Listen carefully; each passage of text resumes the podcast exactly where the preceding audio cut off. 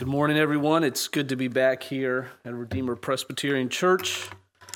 My name is Brian Fowler. Um, I am the chaplain of AGI by day and a moonlighter at Redeemer Presbyterian Church. So I'm back to be with you all again. Uh, always glad to fill in here. Um, this morning, we're going to be looking at uh, Mark chapter 2. Um, Mark chapter 2, uh, we're going to jump in at the very end of this chapter, verses 23 through 28, uh, where Jesus is in the middle of a controversy over the Sabbath. Uh, Mark 2 is obviously at the beginning of Mark's gospel. Uh, Mark, unlike Matthew and Luke, uh, does not give a birth narrative of Christ. He picks up immediately with the life of Christ. In fact, he introduces his gospel to us, the gospel, the beginning of the gospel of Jesus Christ, the Son of God, and then immediately launches into the story of this man, Jesus, who he's just introduced to us. We see his baptism, his temptation, we see some controversies arising as Jesus, as we see in the beginning of uh, Mark 2, he goes back home, that is to the region of Galilee, uh, and he's interacting with the Pharisees there. We come to the end of this section, uh, and Jesus is in the middle of a controversy over the Sabbath with the Pharisees. Let me read this for us here Mark 2, verses 23 through 28. One Sabbath, he was going through the grain fields. As they made their way, his disciples began to pluck heads of grain. And the Pharisees were saying to him, Look, why are you doing what is not lawful on the Sabbath? And he said to them, Have you never read what David did when he was hungry, and, those, and, and he and those who were with him? How he entered the house of God in the time of Abiathar the high priest and ate the bread of presence, which is not lawful for anyone but the priest to eat, and also gave it to those who were with him. And he said to them, The Sabbath was made for man, not man for the Sabbath. So the Son of God is Lord even of the Sabbath. This is the word of the Lord. Let's pray. Heavenly Father, we thank you. So we've heard your word this morning. May you sink it deep into our hearts that we may know what it means to rest in you to find our hope and our purpose in you and in you alone. Heavenly Father, we thank you for your grace, that you are the Lord of the Sabbath, and that you are the one who gives us our rest. It's your name that we pray. Amen. So last week, um, I had the flu. You might be able to tell some lingering effects of that. Brought my water up here today just in case my voice goes. I'm over it now, so don't worry. Uh, but it was not a great weekend last weekend. Uh, I was laid up all weekend in my bed and between using my newfound neti pot, which, by the way, I probably will be preaching a lot less at Redeemer because I think I've been going in neti pot sales after this flu. It's an amazing device if you've never used one before. Uh, but between using my neti pot and passing out in my bed, uh, the only thing that I was really able to do was to see all the notifications on my phone of two great football coaches. You probably know who they are Bill Belichick and Nick Saban, who both retired, were fired within 24 hours of each other. You guys might be familiar with Nick Saban, Bill Belichick, Bill Belichick, the coach of the Patriots. He has won the most Super Bowls out of any NFL coach. And Nick Saban, although, you know, I hate to admit it from the pulpit because I'm a UT fan, I think uh, Josh Heupels is the best. But Nick Saban is the best college football coach of all times. There's no question. He's won the most championships, most winning college football coach of all times. And here these two guys, within 24 hours, while I was laid up with the flu, they were tired. And, and immediately the conversation was, what are they going to do next? Here are these two guys, 71 and 72 years old, and everyone's saying, What are they going to do next? What's the next thing that Bill Belichick and Nick Saban are going to do? As if it wasn't good enough to have spent your entire career dedicated to football, who, to have all these wins. They're saying, Where are these guys going to go next? What are they going to do next? And I think what is true, what we saw as, as these stories went out and what, what is the reality, and as we all interact with this, is we have a hard time with rest in our culture. I read an article recently, uh, I think it was in the New York Times, where it was talking about this, this reality that in you know ages past that those who had the most um, money who had the most status within a culture that they would show that status by spending leisure time now i'm not saying that's you know a better way to use your time but but that was the status symbol of you know bygone age that that those who had the most status and had the most wealth would show that by you know going to africa on a safari for you know a month or two at a time that they would show their wealth by, by showing the amount of leisure time that they had. But today, the more wealthy you are and the more status you have, the more you work. In fact, there's this you know, reverse reality going on that those who are at the highest end of companies put in more and more time within those corporations. That, that we give ourselves over to work and we find it very hard to take a break from that work. We find it hard to do exactly what Jesus is challenging us here in Matthew, or sorry, Mark chapter 2. We find it hard to rest. This is the problem of our age, and this was the problem of Jesus' age. What does it mean for us to rest?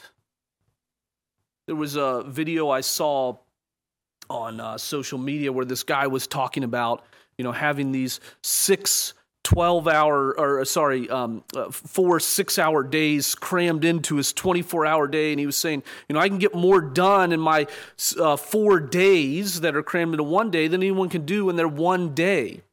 As if this was some wonderful thing and, and, and you know here this reality is we struggle to find our rest. We struggle to find rest and yet jesus is challenging us here. What does it really mean to rest what does it really mean to Sabbath? What is God inviting us to today? Because we can, as the Pharisees do here, we can throw up walls and say, no, no, no, rest is not for me. Or we can put the Sabbath within a box and say, now that I've understood this and made my rules and regulations around it, I don't have to really think about it. But yet, Jesus says here in this passage, the Sabbath was made for us. He gives us this invitation. He invites us in to this place of rest. He says that the Sabbath was made for us, that it is an invitation to us, not a burden for us.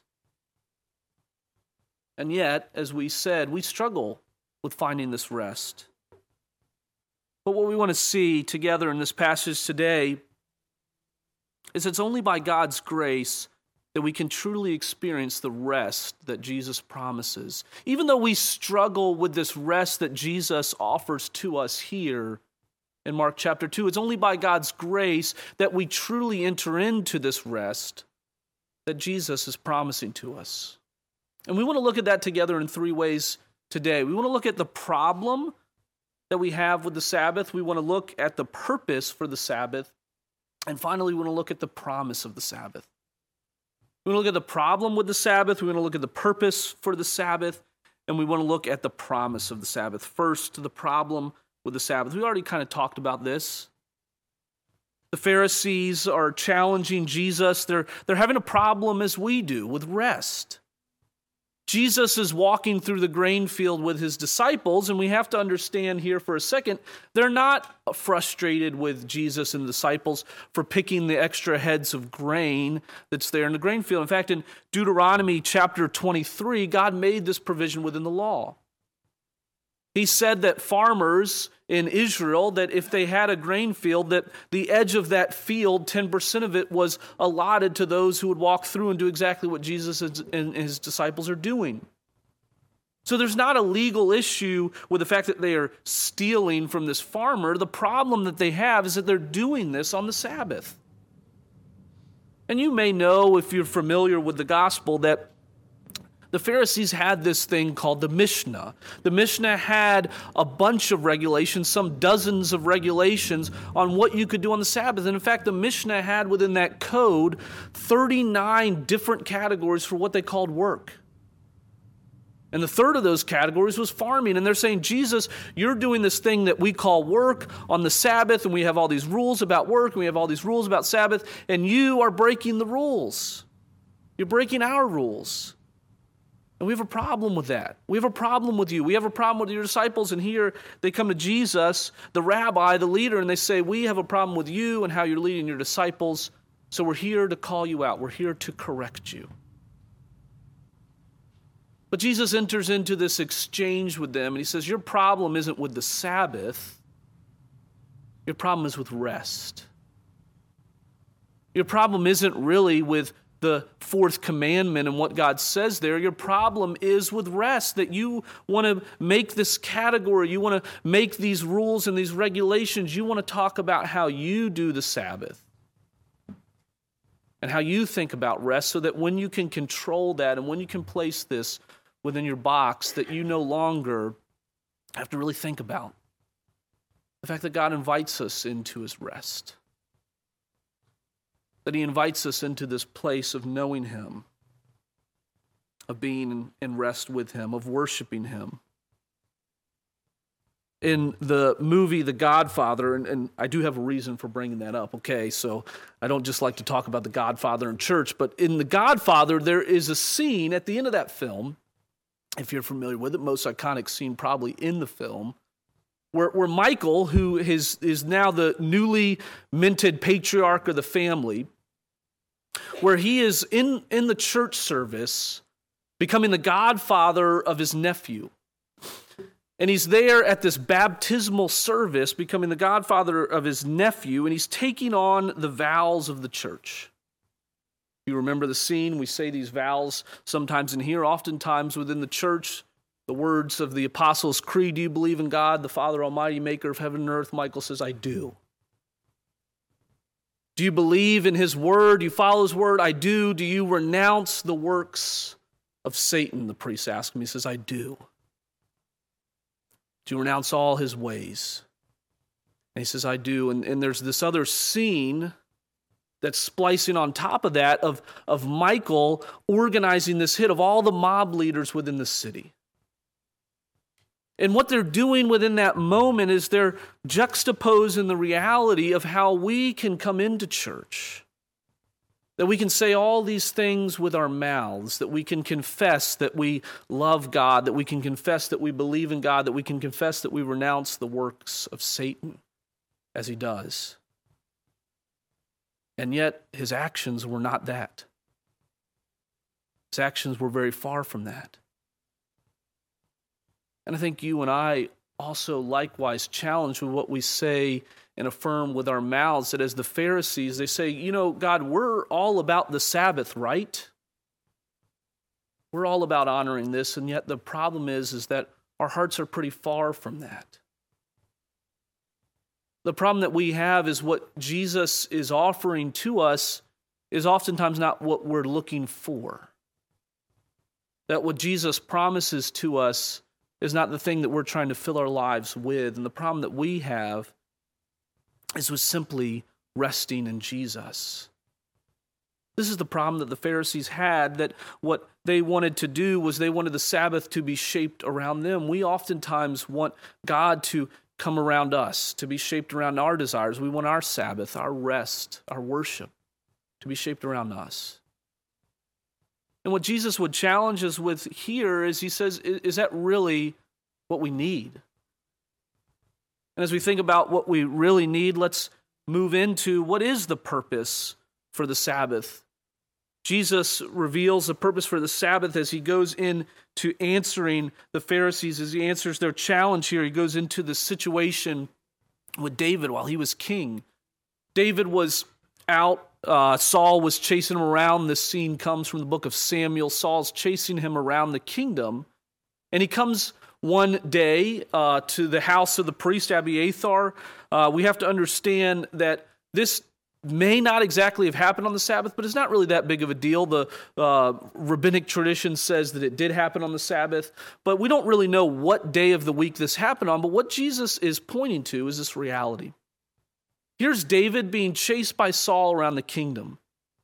And he comes into the priest's house, And the priest has the bread of presence, which God commanded the law that would be there to remind the people of, of God's presence with them. This is one of the holy elements that's, that's there around um, the altar in the tabernacle. And David and his men are hungry, they're starving, and they take the bread of presence, and the priest gives it to them, and they have a meal together. And Jesus says, Remember how David did that and God allowed that? Remember how that happened? Well, in the same way, the Sabbath takes what is holy and it sanctifies the common.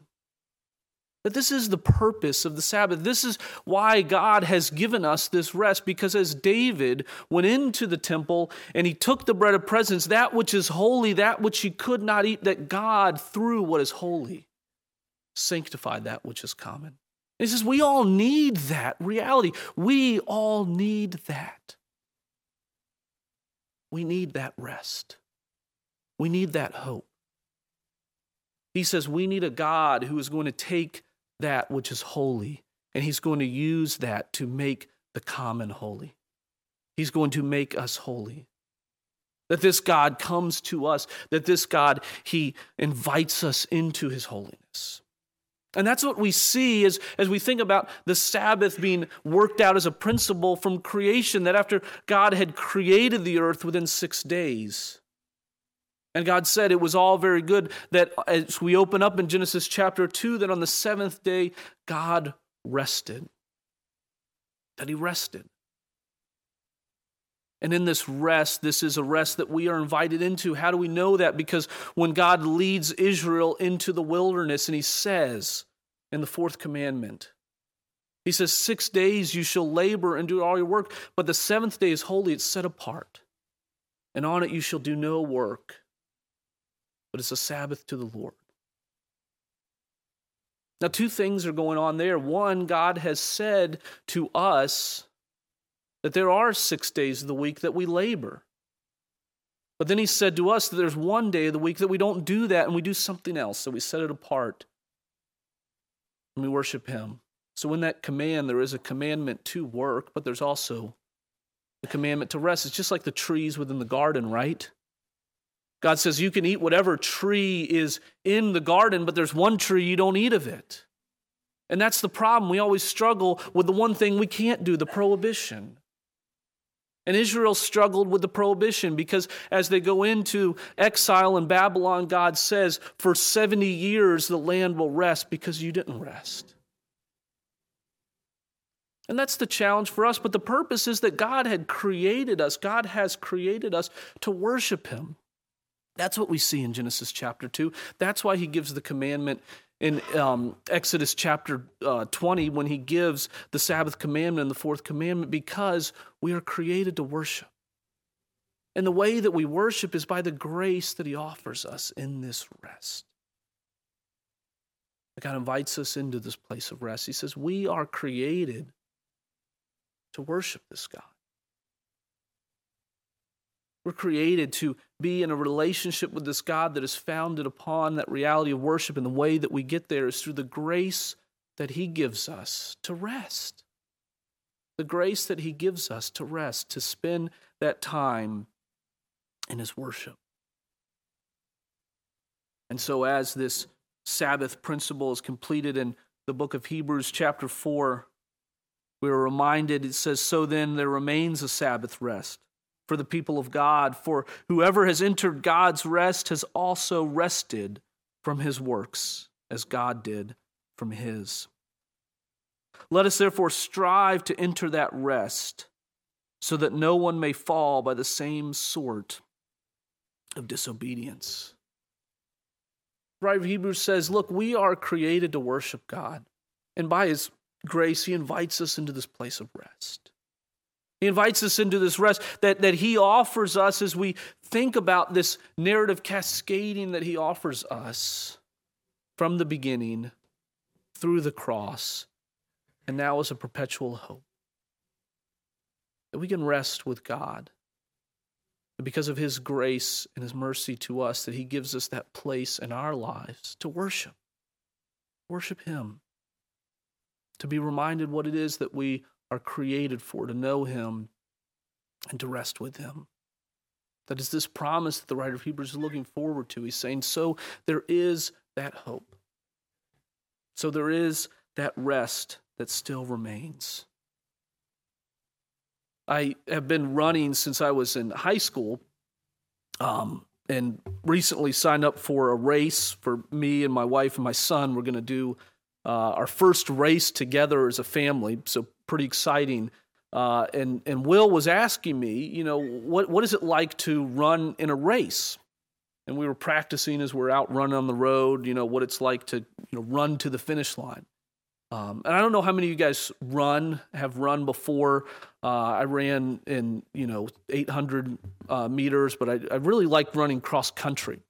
Uh, I wasn't good at any running, uh, if you can't tell. I'm not, I'm not, the best runner in the world. I had some uh, good teammates who were, but what I always remember on race day, you know, we all line up at the line for a cross country meet.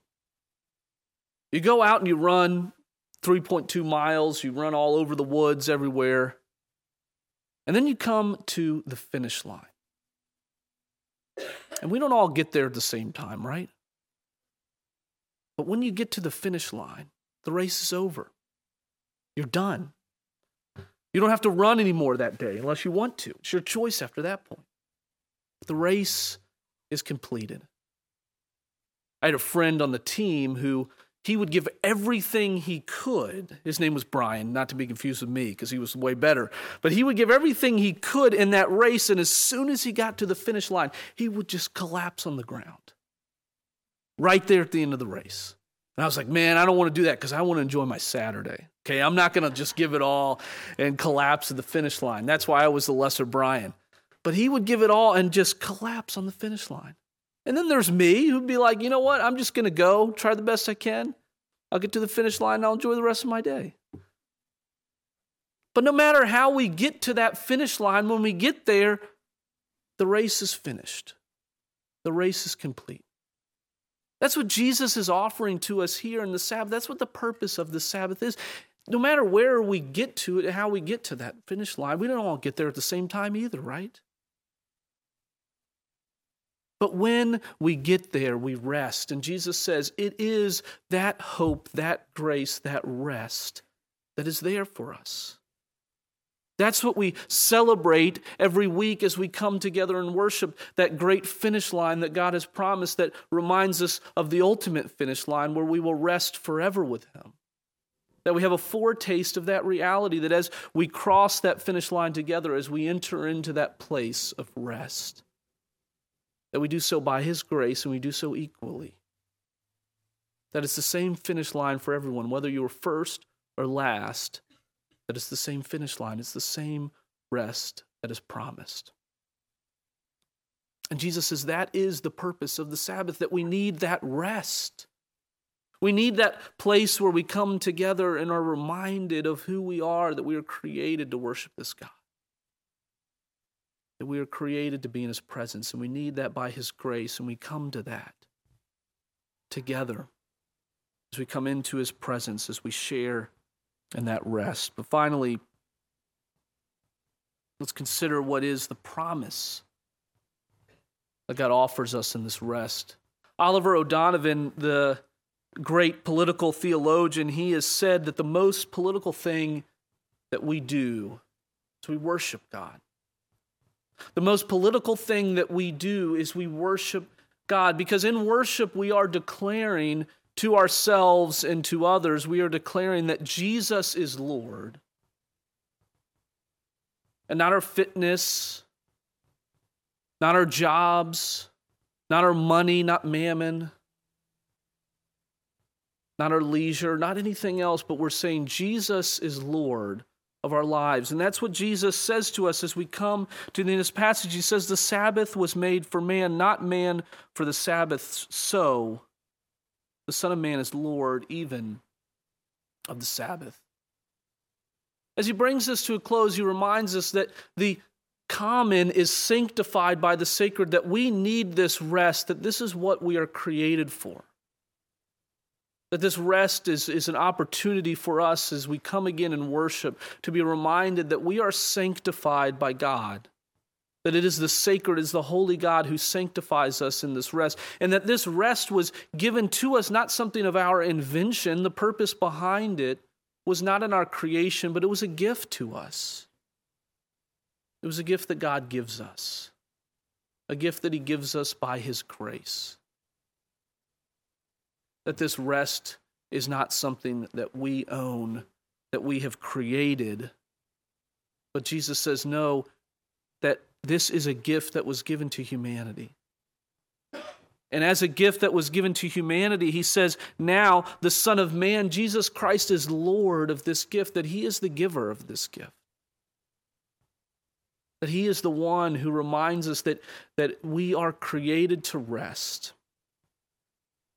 And he gives us that rest that Jesus, through his living on our behalf, that Jesus, through his sacrificing for us, that Jesus, as he took on the cross on that Friday night, as he went to the tomb on that Saturday and did what? Rested on the Sabbath for us. And as he resurrected on the Sunday as Lord of our resurrection, as Lord of our hope, that Jesus reminds us that he is the Lord of the Sabbath and it is through him that he invites us into this place of rest. It is through faith in Jesus alone that he says that we're granted access, that we're given life, that we're given hope in this rest. Jesus says what we need is we need the hope that he offers to us through the cross. And we need a life that is built around that hope. Because we talked about the fact that we can come in here and we can make confessions with our mouths, but the reality Jesus says is that we need to have our lives grounded within the hope that Jesus offers.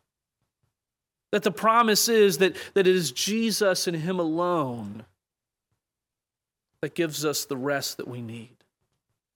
And it is Jesus who has made the way for us. And, and the reality is, is that we are invited freely, that we have this invitation to come in to rest in Him, to find our lives fulfilled through Him. And the question is, what does that really look like in practice? What does that look like for us? I um, weekly am involved with uh, leading Bible studies at work. Uh, we have a collection of about of 100 employees at our different locations who come to these Bible studies every week. And you know, as is the common thing, we offer, we do it over lunchtime. We offer lunch there, and a lot of people are like, oh, people are there just for lunch. And there are people who are there for the lunch. I wouldn't I'd be the first to tell you it's true. We offer good lunches, Noodles and Company, Moe's, if you ever want to come check it out. It's great lunch, catered.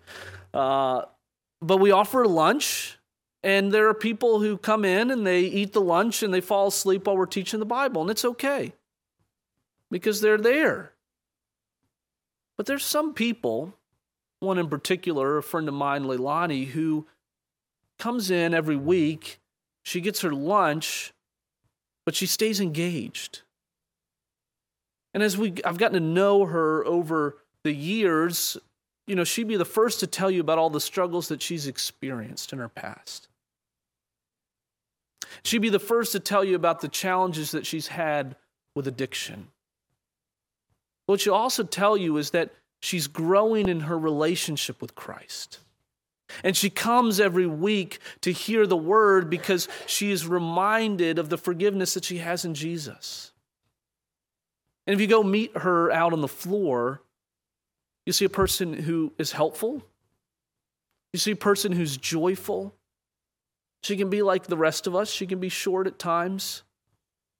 But she has this joy, she has this hope that she carries with her. And what she comes in every week to be reminded of is where the source of this joy comes from. And why it is that Jesus has forgiven her, and what that hope is that she carries in her life. What she does every week is she comes and finds that place of rest in God's Word. And through that rest, she goes out and she lives the rest of her life. Likewise, God calls us to that reality. He says that the Sabbath was made for us in order that we could find our rest in our God, that we could find our hope in Him. that through his blessing that we could go out through the rest of our weeks not as of uh, unto ourselves but because of him and through him and by him that in all the places he calls us to go he does so as a God who gives us our rest as the God who has given us our purpose as the God who has united us in worship and in uniting us in worship he sends us out into the world in order that we might be his light and his salt where we go. Let's close in prayer. Heavenly Father, we do thank you for your grace, your mercy, and your love for us through Christ. We thank you that Christ gave himself for us in order that we could have life with you forever. And that this life might be a life lived out of your rest. May we know that rest this day and forever. And may we rest in you. In your name we pray. Amen.